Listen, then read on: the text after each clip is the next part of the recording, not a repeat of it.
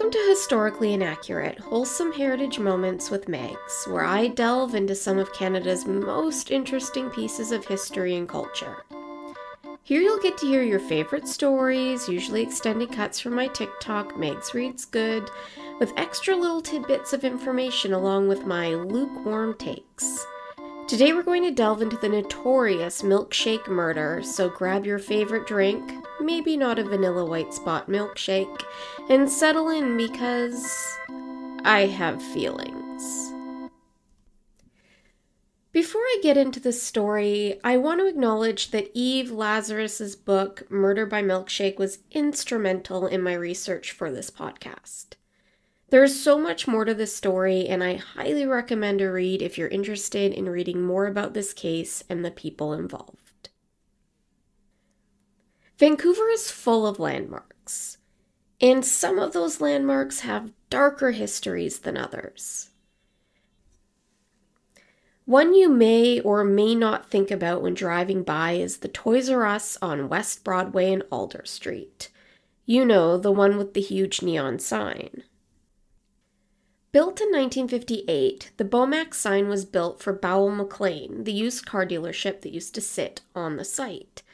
The Bowmac sign stands at an impressive 60 feet high, which also happens to be about 215% taller than the current bylaws dictate.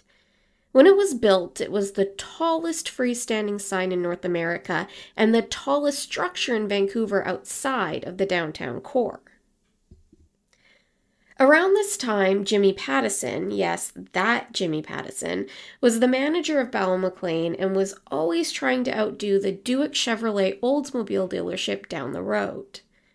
One time he hired the Levy brothers, they were seven foot tall twins, to hang out on the lot with a monkey dressed in overalls. The sign cost around $100,000 at the time to be built. It weighed around 12 tons and required a transformer that could illuminate an entire city block to power it. On June 4th, 1965, CKNW, the famous radio station, launched a promotional campaign for Bowell McLean called The Guy in the Sky. It put a member of the radio station's promotional department, Rene Castellani on top of the Bowmac sign, where he would live in a station wagon that was perched on scaffolding next to the sign until every car on the lot was sold. Now, please don't think that Rene was put out by being in this car. The car had bedding in it, a direct line to the CKNW booth below, and even a chemical toilet. On June 12th, Rene finally descended from the tower and was given two days off for his efforts.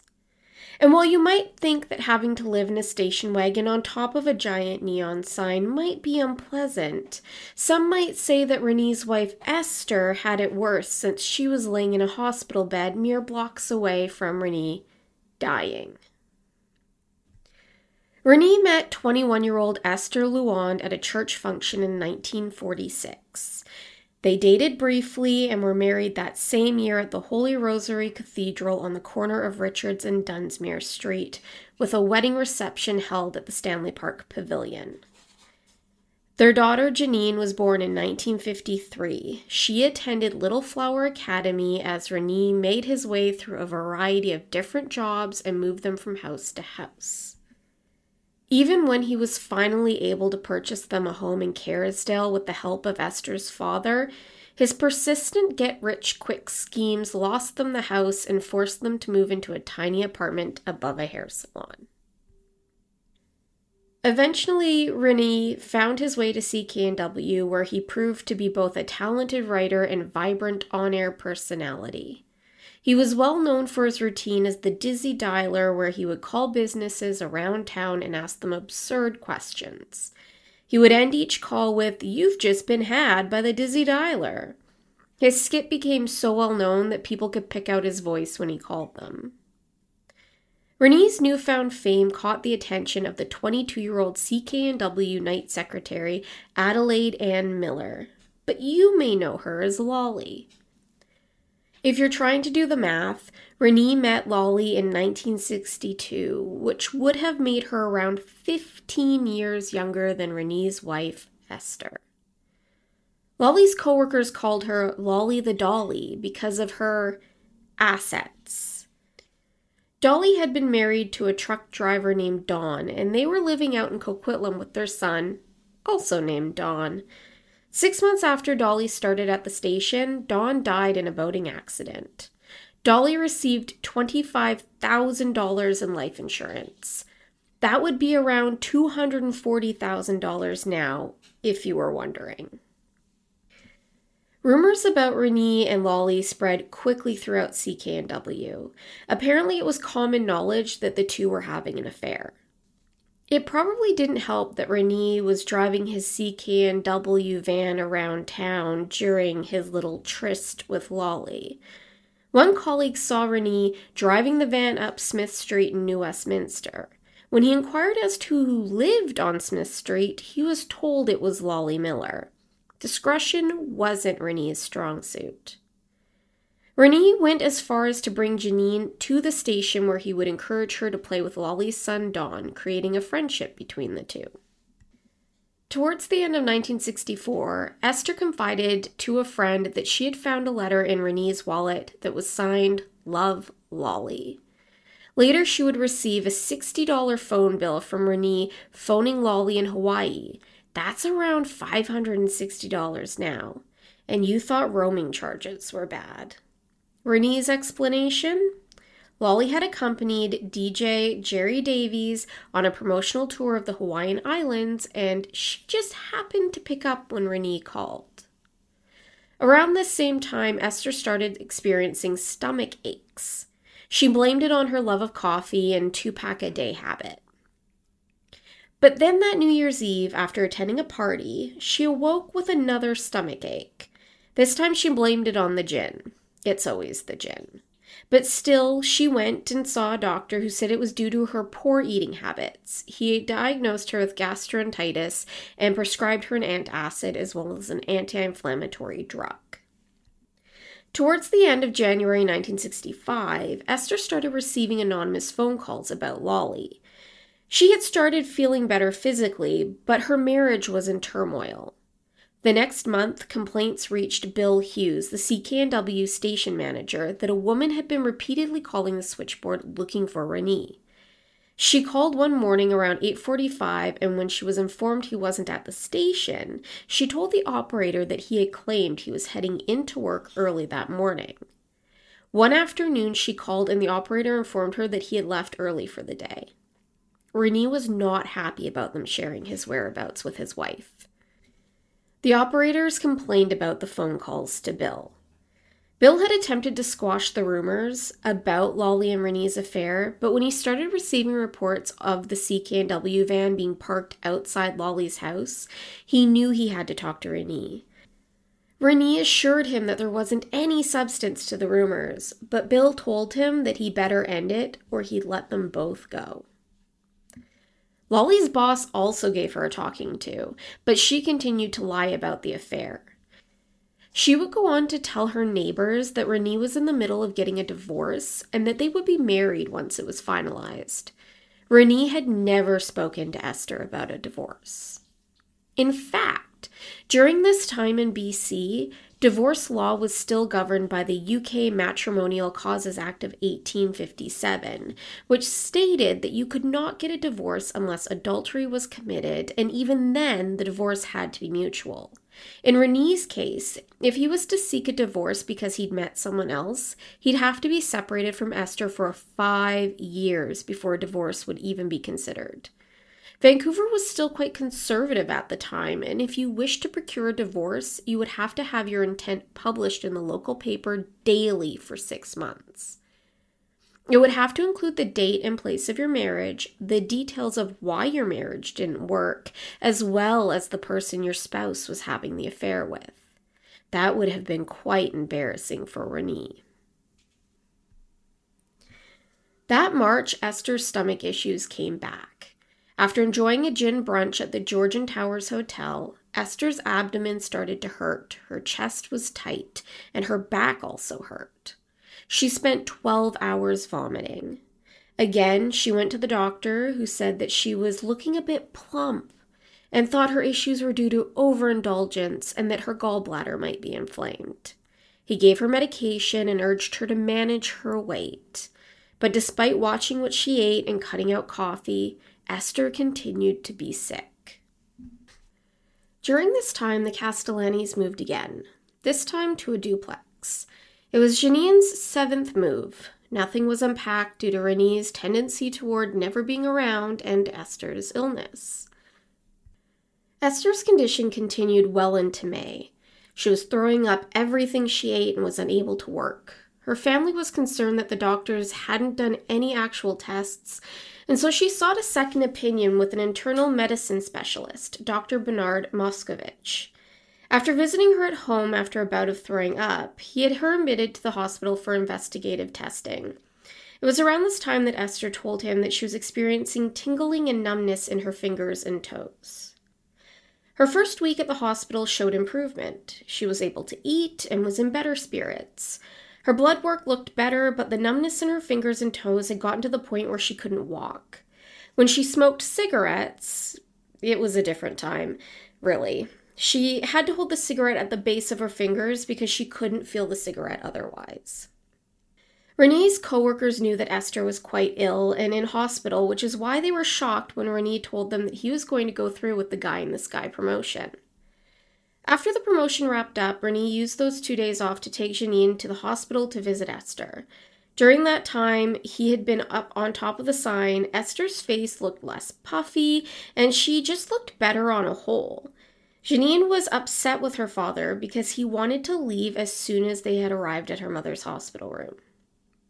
Carl, Esther's brother, knew that something was up with Rene and suspected that he was having an affair due to the amount of hours that Rene was claiming to work. He knew a company like CKNW wouldn't have Rene working until the early hours of the morning like he was claiming. Rene had told Carl that he had a meeting at the Bayshore Inn, now the Westin Bayshore, that he had to leave for. Carl didn't believe him, driving by the Bayshore to confirm. The CKNW van was nowhere to be seen. So he called the station to ask if there was a meeting booked in at the Bayshore. There wasn't. Carl went to Esther and Rene's house at 3:30 in the morning to wait for him. He never showed up. That was all the proof Carl needed. Esther remained in hospital, and while she was still laughing and joking, she became unable to move her own body. The nurses would have to do it for her. During this time, Lolly had attempted to purchase a home on her own. Rene and Lolly were told that it would be difficult for Lolly to be approved for the mortgage on her own, so they applied under the names Mr. and Mrs. Castellani. Later, they would meet up with a real estate agent where Lolly would introduce Rene as her fiance. When asked when they were getting married, they responded, two to three weeks. By the end of June, Esther was barely eating. Her caloric intake was so low that the doctors told the family to bring in any food that they thought she would eat. Esther's sister in law, Sheila, walked into Esther's hotel room to find Rene spoon feeding Esther some leftovers her mother had brought. Esther looked uncomfortable. Sheila told Rene to stop, but he wouldn't. Esther complained that she didn't like the way the food tasted, it was nauseating her. Rene told Sheila that if Esther wasn't going to eat it, she should flush the food down the toilet so that Esther's mother wouldn't be upset. When the nurse came back in to check on Esther, she applauded the empty bowl. Sheila followed her out into the hallway to tell her that Esther hadn't eaten it. The doctors had been tracking her food intake closely, and she didn't want them thinking Esther was taking in nourishment when she actually wasn't. The next day, Esther was having difficulty breathing and started showing signs of heart failure. Dr. Moscovich put her on oxygen, but it didn't seem to offer her any relief. On July 11th at 10:25 a.m., Dr. Moscovich pronounced Esther dead. He then informed Rene that he wasn't comfortable signing the death certificate and would be requesting an autopsy. Janine picked out her mother's outfit for the funeral a powder blue skirt and jacket with a cover up that Janine said she had most likely purchased from the hills of Kerrisdale. She also picked out her mother's casket. Janine was 12 years old at this time. I had to pick out my father's urn and headstone when I was in my 20s, and I was nowhere near prepared for that. So I can't imagine 12 year old Janine wandering through a casket room deciding which color lining her mother's casket should have. The day after the funeral, Lolly and Rene headed to the bank to finalize their mortgage application. They put it through on the strength of Lolly's credit, but with the understanding that Lolly and Rene would have to submit their marriage certificate to secure the mortgage. After their meeting at the bank, Rene packed up the CKNW station wagon and took Janine, Lolly, and Don to Disneyland. His colleagues noted how unbothered he seemed about his wife's death. He told everyone he was taking Janine on a road trip to California, that they would camp in the back of the station wagon on the way. He never mentioned that Lolly or Don would be joining them. The new family stopped at motels along the way, Rene and Lolly sharing the bed, and Don and Janine would take the pull-out couch. Janine said that Esther was never mentioned again. When they got to Anaheim, they checked into a motel that was owned by Rene's friends. He introduced Lolly as his sister, even though they were in the motel registry as Mr. and Mrs. Castellani. Janine said that she was never given the opportunity to mourn her mother. Rene was not a husband saddened by losing his wife. The day after her death, Esther's body was transferred to the morgue for autopsy. Dr. Moskovich discovered that all her organs had been compromised, and he went on to look into the various elements that people can be exposed to across their lifetime that may cause this type of damage. Arsenic was one of those elements. Arsenic would explain the perpetual nausea and vomiting, along with the numbness in her feet and toes. Its symptoms closely mimicked that of gastroenteritis. Due to the fact that it is virtually tasteless and undetectable, arsenic was a favored poison throughout the 17 and 1800s for doing away with people you didn't want in your life anymore. Esther's arsenic test came back showing that her levels were 800 times higher than they should be. The case was turned over to the coroner, Judge Glenn McDonald. If Glenn's name sounds familiar, it's because he was the coroner in Vancouver from 1954 to 1980 and oversaw one of Vancouver's most infamous deaths the death of Errol Flynn. One of my favorite facts about Glenn is that after he retired in 1980, he admitted that he would occasionally lie to Catholic priests so that those who had committed suicide could be buried on consecrated ground. He would tell the priest that he hadn't reached a conclusion about the deaths yet. The body would be buried, and only once it was safely in the ground would he complete the death certificate. Esther's case was the first case of arsenic poisoning that Glenn had encountered since becoming coroner, and he turned to one of my favorite places to do some research the Vancouver Public Library. Empowered by his findings in the Cemeteries Act, Glenn ordered Esther's body to be exhumed and advised the police that he would be treating her death as a homicide. Obviously, Rene was their number one suspect, and when detectives went to question him, they asked how it would be perceived if he had a girlfriend when his wife died. Rene's response Do you think I'm stupid enough that I would give her anything that could be traced, Detective Reed? Eve actually interviewed Vancouver Police Department Superintendent Mike Porteous for her book, and she had asked him why Rene would have kept the can of orthotriox around knowing that he had poisoned Esther. His reply sums up Rene in a nutshell.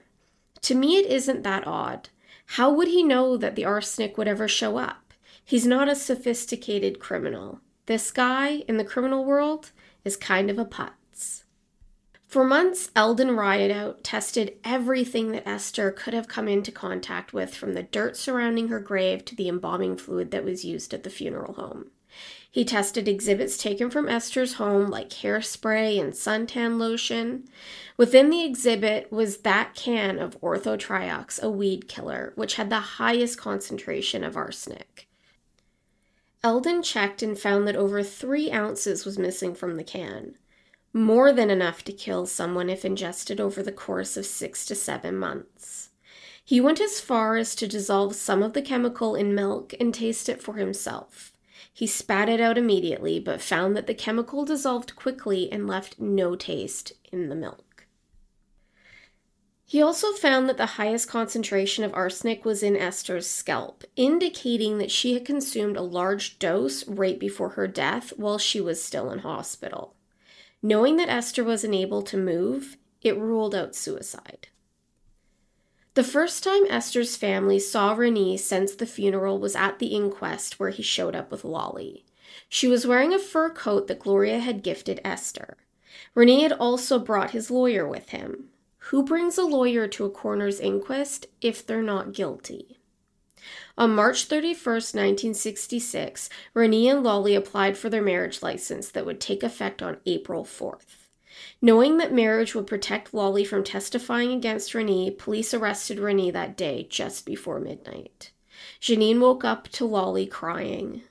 That morning, she took the bus to Little Flower Academy, where she would only remain to finish out her seventh year. Rennie's criminal trial began on October 31st, 1966. Halloween. How fitting. Dr. Moskovich testified that Esther had been reasonably comfortable for the first two weeks that she spent in the hospital, and that the day after Rene came down from the Bowmac sign, she started exhibiting signs of nausea and vomiting again after eating her evening meal.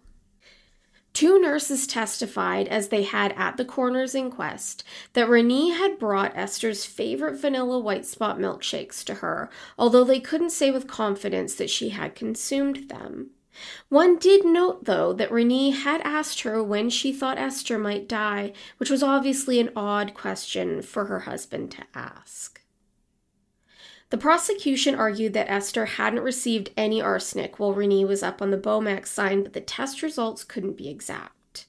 The prosecution argued that it wasn't a coincidence that Esther showed signs of improvement while Rennie was up on the sign, and that her condition greatly deteriorated after Rennie visited her for the first time in weeks.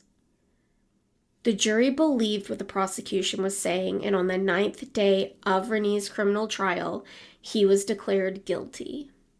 When asked if he had anything to say, Rennie replied that he had nothing to say. The judge declared, The sentence of this court is that you be taken to the prison whence you came and remain there until Tuesday, the 21st of February, 1967, when you shall be taken to the place of execution and hanged by the neck until you are dead. May the Lord have mercy on your soul.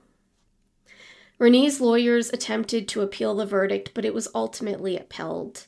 Janine had been brought in by the defense for both trials, but during the appeal, the prosecution asked her if she had been coached to say certain things, like the fact that Lolly and Rennie hadn't shared a bed in Disneyland. She admitted to them that she had been told what to say in the previous trial. A lot of what she had testified to wasn't true. Remember how Rennie had told his sister in law to flush Esther's food in the hospital? Well, that came back to haunt him during his appeal. The prosecution leveraged it to prove that Rennie had been poisoning Esther. Why else would he have forced Sheila to flush the food? If you're wondering what the climate was like in Vancouver at the time, Rennie's lawyer attempted to appeal to the jury of mostly men by claiming that Rennie was being prosecuted for his infidelity that if every man in Vancouver was put on trial for adulterous behavior, there wouldn't be enough lampposts to hang them all. The jury found Rennie guilty again, and he was sentenced to hang on January 23, 1968. Rennie managed to luck out, though, and two weeks before he was sentenced to hang, Prime Minister Lester B. Pearson commuted the death sentence of Rennie and 16 other people, he ended up facing a mandatory life sentence without eligibility for parole before serving 25 years. While Janine remained in Rennie's custody, she went to live with Lolly and Don. That was until Lolly started seeing someone else. Rennie found out and sent his sister Rose to pick up Janine. She never saw Lolly again. Rennie continued to tell Janine that she wasn't allowed to speak to Esther's family. They would take her away from him if she did. That was his claim. Rennie's manipulation of Janine continued well after she turned 18. In January of 1973, at the age of 19, Janine was sexually assaulted while walking home one night. She told her father what happened, and he asked her not to go to the police for fear that it would make the papers and ruin his opportunity for parole. Shortly after, Janine met her future husband Dale, and they started seriously dating. Years prior, Janine had been hit by a car that was being driven by a police officer, and she was seriously hurt. Several years later, she received a settlement, money that Rene felt entitled to. When Dale told Janine that she wasn't giving her dad any of her money, he wrote her a threatening letter. He told her she should have been grateful he was there for her after she was assaulted. After serving less than 10 years of his sentence, Rene was let out on pre release and was staying in a trailer on the grounds of the prison. Janine went to visit him for the last time in 1976. Rene was released on full parole in 1979 he never tried contacting Janine. Dr. Heather Burke stated in Eve's book that Rene was a psychopath. When he didn't get what he wanted from people, he cast them off. People were just a means to an end for him, and once they no longer served his needs, he got rid of them, just like he did with Esther. Rene's freedom was short lived, and he ended up dying in 1982 from pancreatic cancer. Janine had hoped that maybe he would finally confess to murdering her mother on his deathbed, but he died before she could get to see him. Janine married Dale in 1977 and they had their first daughter, Lindsay, in 1980. Janine had not divulged her family history to her daughters, but in 1992, Lindsay was slated to go on a class trip to the Vancouver Police Museum. And if you've ever been to the police museum, then you know that there is an exhibit on Esther Castellani's murder. Janine called the museum and understandably requested they cover up the exhibit so that she could be the one to tell her daughters their family story. You might be wondering what happened to Lolly and Don. Well, Lolly remarried Ron Fairweather in 1970 and they moved to White Rock. Don disliked his mother so much, he moved out of the house as soon as he graduated high school. A lot of people wonder if Lolly played a part in Esther's murder. There's no doubt that she did what she could to cover up for Rene. She lied about their affair, she pretended to be his wife on multiple occasions, and not to mention showing up to court in Esther's coat. But what makes me believe that Lolly was complicit on some level in Esther's murder is that Don told Eve Lazarus that he believed his mother was evil, that he didn't know or care whether or not she was alive, and that she never should have had children. Maybe that's why she was attracted to Rene. We usually seek out qualities in partners that we share. I have always found the case of the milkshake murder fascinating because from a young age we're taught that monsters hide in the dark. They lurk in the shadowy corners of our rooms or under our beds. But the truth is that real monsters walk among us every day in broad daylight, and Rene Castellani is no exception. That's a wrap on season one. I look forward to seeing you in the new year as we explore more of Canada's possibly weird history. Until next time, I hope you have an amazing holiday season, however you celebrate it. Please make sure to take care of yourself during this time. Thank you for being here. I appreciate you so much. You are the very best. See ya in 2023.